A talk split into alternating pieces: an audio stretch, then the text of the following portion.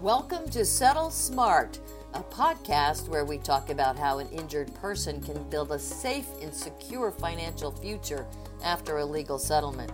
You'll hear stories from people who structured their settlement money tax free, along with the professionals who create a custom solution that brings peace of mind.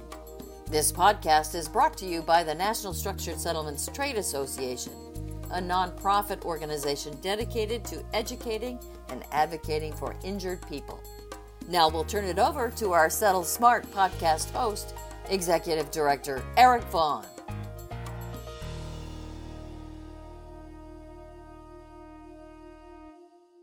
Welcome, everyone. I'm Eric Vaughn. Today, we're talking about dissipation and what that means for injured people who have structured settlements anybody actually who gets a settlement and why it's important to understand what dissipation is and what it can do uh, to settlement dollars. Joining me today is Greg Micheletti. Greg is the Director of Structured Settlements, Institutional Markets Group with American International Group. Uh, Greg, it's great to have you here with us this morning. Thank you very much, Eric. Great to be here. You've conducted um, a good deal of research. Um, I know this firsthand because of some papers um, you've presented. Uh, research on dissipation, uh, and in the context of what it means to a person, a family, who's going through an injury, receives a settlement, um, and let's just say to start out with, doesn't structure that settlement or doesn't structure all of it. What is dissipation when it comes to settlement dollars that a family receives as a result of a personal physical injury? Well, there's a whole bunch of issues that impact dissipation. And the, the point of my paper, the point of the presentation that I do, is to show that most people are going to end up with much less money than they would have anticipated. And there's a number of reasons why they're going to end up with less money. Most people assume that people end up with less money than they anticipated because they just spent too much. But that's that's certainly part of it. But even people that spend responsibly can end up with far less money than they anticipated. Um, so I talk. Some of the topics that I hit are dissipation versus accumulation portfolios. So people that have never had money before, they they uh, look at these charts that they see online and in newspapers of you know you invest thousand dollars today and in 20 years it's worth X. Um, that's an accumulation portfolio. That's an example of putting money in and never taking money out. With a dissipation portfolio, like for a personal injury settlement, they get all their money at once, they invest it at once, and then it's spend, spend, spend. So it's really apples and oranges. Um, with a dissipation portfolio, there's no fixing mistakes. If you make an investment mistake, there's no recovering. With an accumulation portfolio, if you make an investment mistake, you can throw more money at it or you can work longer. Um, so with a dissipation portfolio, there's really no room for error. Let me make a, just an assumption for just for this conversation. Um, an injured person, um, a settlement, um, $500,000, so a pretty serious physical injury. And they decide to take that settlement in the form of cash, a lump sum, and now it's theirs. Um, like you just said, they could invest that. Let's hopefully they do just that. Um, but then they can also spend it now, you've just received $500,000. Give me a couple of examples of what would dissipate $500,000. Put it in real life terms. Uh, well, all of a sudden, you could you could buy a house. Buy a house. That's that's going to take a big chunk of your five hundred thousand right there. You buy buy a car, um, and unfortunately, as we're, I'll, I'll, talk about a little later, you have friends and family. Um, I have an example of where if I, I, I retire I have a million dollars in my 401k. They throw me a retirement party. The next day, nobody's talking to me. But if somebody is a personal injury victim, same age as me, they get a million dollars. The next day, everybody's coming out of them out of the woodwork, telling them what to do with their money. And they've never had a million dollars before.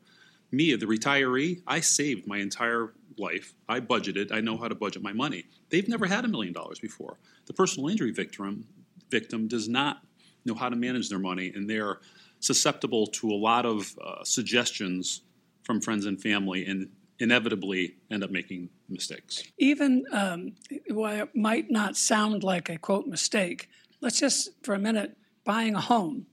So you have a personal physical injury settlement, and you take a large chunk of that and you buy a home. Okay, now you own a home. You also own taxes, utilities, upkeep, maintenance on that home. If you don't have any income coming in and you haven't budgeted for those expenses, now you have an elephant around your neck. That's right. What I'm most concerned about is in the context of working with structured settlement industry consultants around the country, uh, insurance industry professionals like yourself, uh, and attorneys all around the country. Are professionals sufficiently aware of um, the problems associated with dissipation to the extent that they can explain it to clients so at least they have an appreciation for what could happen to their settlement dollars? I, I think most structured settlement industry professionals are aware of the problems. Um, the reason they're in the profession that they're in is because they recognize the dissipation risk. I think uh, many of us can do a better job actually explaining this uh, more specifics of what the risks are. Um, but settlement professionals can make a lot more money selling other products other than structured settlements. We are probably one of the least profitable products that comes to the settlement tables. Um, industry professionals sell it because they believe in it and they know the dissipation risk is real. Now, plaintiff attorneys, that's another story. Um, some get it, and they encourage their clients to listen to structured settlement offers but many others never give their clients the opportunity to hear about structured settlements. Um, they're projecting their risk tolerance onto their clients. You know, typically, the most typical answer is interest rates are too low or the investment is too conservative. Now, to start with, they're not financial advisors. Um, they shouldn't be giving investment advice. Um, and the attorney's personal risk tolerance is completely different than the injury victim. And so it's just not appropriate for them to be projecting their risk tolerance onto their clients. And it's not malicious. Um, I mean, they're, they're, not doing it to with any malicious intent. It's only natural to think if if I wouldn't invest in that, how could I suggest somebody else invest in it? But it's still wrong. And also, there's pre-settlement is the only time that the claimant will ever have the option to do a structured settlement. Once that settlement documents are finalized, they'll never have an opportunity to structure tax free. There are no do overs. That's right. The ship has sailed. so there, there, that should be reason enough for a plaintiff sure. attorney to at least let the plaintiff hear the message about structured settlements before they finalize their settlement. I've uh, listened to many uh, settlement consultants in, in the structured settlements industry, and way too many lawyers explain to me that uh, you get about two minutes of serious, focused time uh, with your client, with the injured person, to make the case for a structured settlement, not as opposed to something else. I'm going to put you on the spot. You've got two minutes, and I'm an injured person. Why should I take a structured settlement? A structured settlement is going to ensure that you have the money down the road. There is going to be a lot of things working against you um, once you get that money.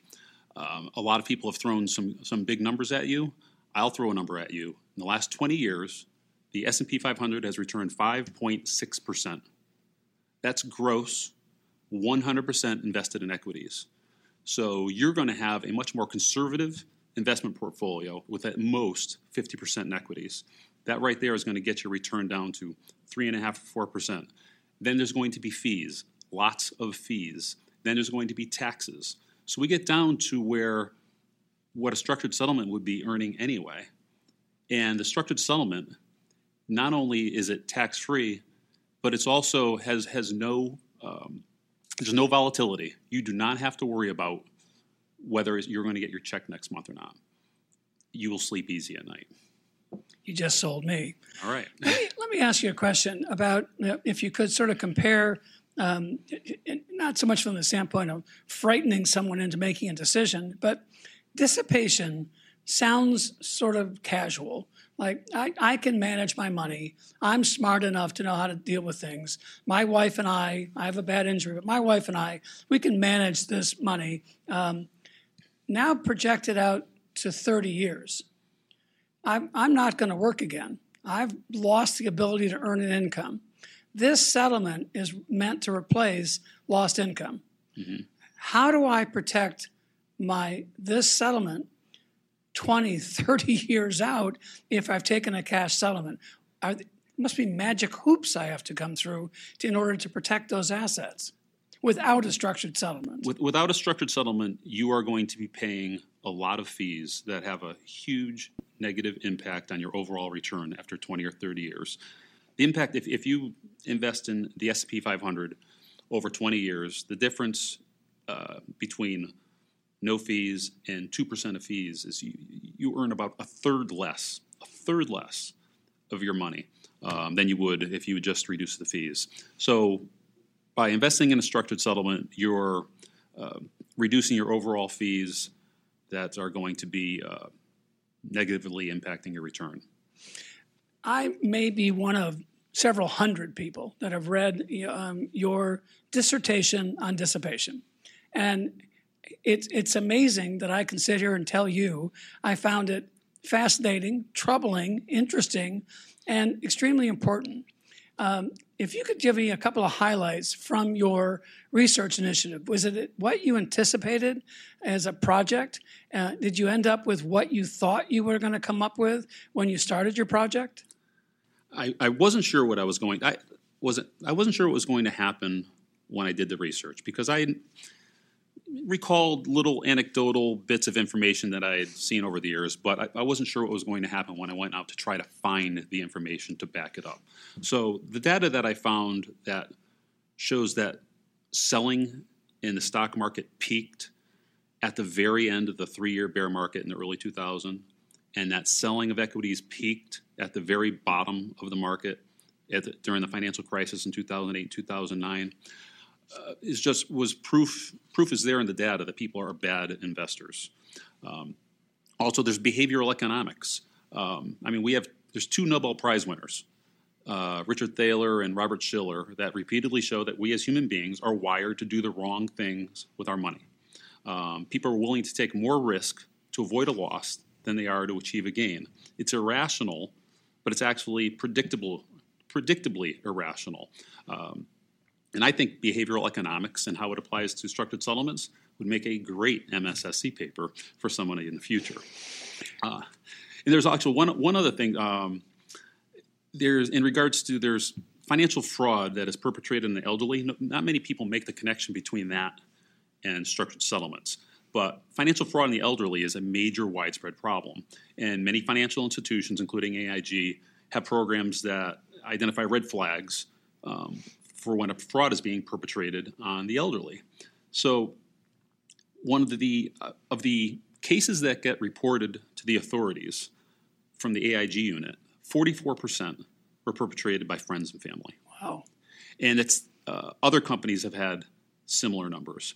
And the elderly have the same issues with friends and family as do lottery winners, as do um, athletes, as do personal injury victims.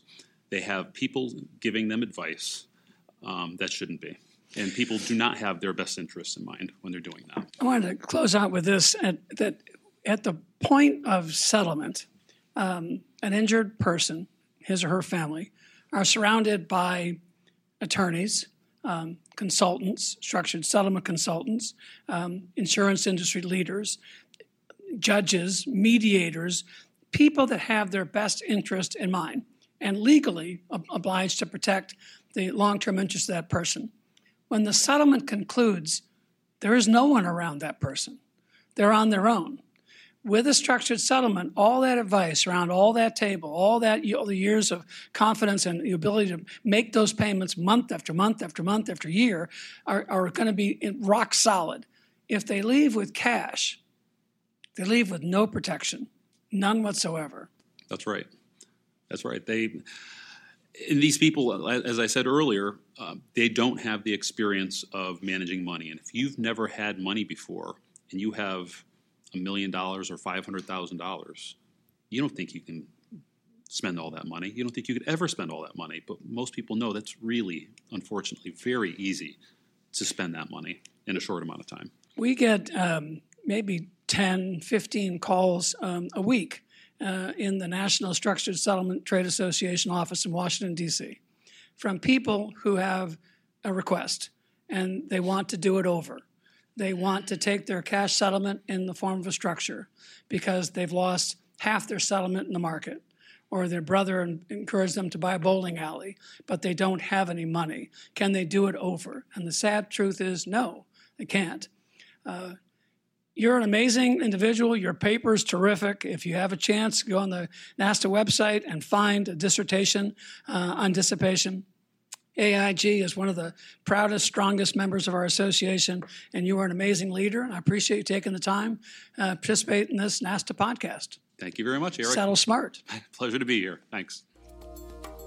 Thanks for listening to Settle Smart, a podcast from the National Structured Settlements Trade Association. We invite you to visit our website at nssta.com to find out more about our members and our mission to help you settle smart.